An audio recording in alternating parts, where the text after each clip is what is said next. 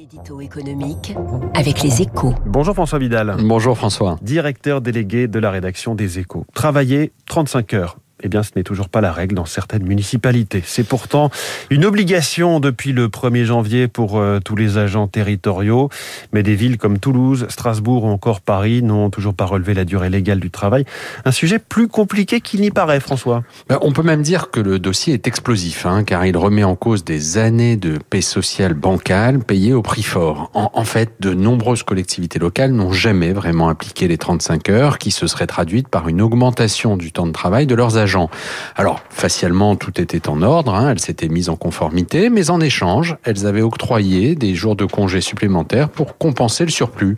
Des RTT, le plus souvent, de l'ordre de 8 à 10 jours par an.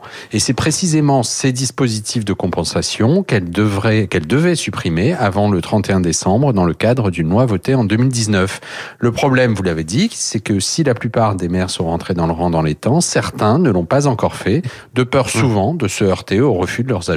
Alors c'est le cas à Toulouse où les éboueurs sont en grève depuis la mi-décembre pour protester contre le passage aux 35 heures. Alors, il faut dire que leur syndicat réclame en contrepartie 34 jours de congés supplémentaires, ce qui est absolument inimaginable, même si leurs homologues marseillais, eux, en ont quand même obtenu 28 hein, jours de congés en plus.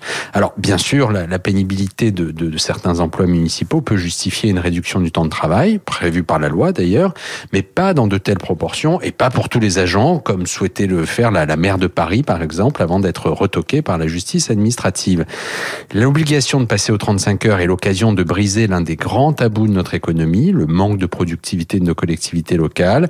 De nombreux maires ont su la saisir pour réformer leur administration. Il ne faudrait pas que quelques récalcitrants s'en exonèrent. C'est d'autant plus important qu'après les villes, ce sera le tour des départements et des régions d'ici à 2023 de passer aux 35 heures. Merci François Vidal. Et à la une de votre journal Les Échos ce matin, la Chine s'enferme. À l'approche des, JO de Pékin, le pays maintient une stricte stratégie zéro Covid. Il est 7h13. Robin Rivaton, invité de l'économie, dans un instant sur Radio Classique pour voir ce que nous réserve l'année 2022 après une exceptionnelle année 2021 en matière d'immobilier.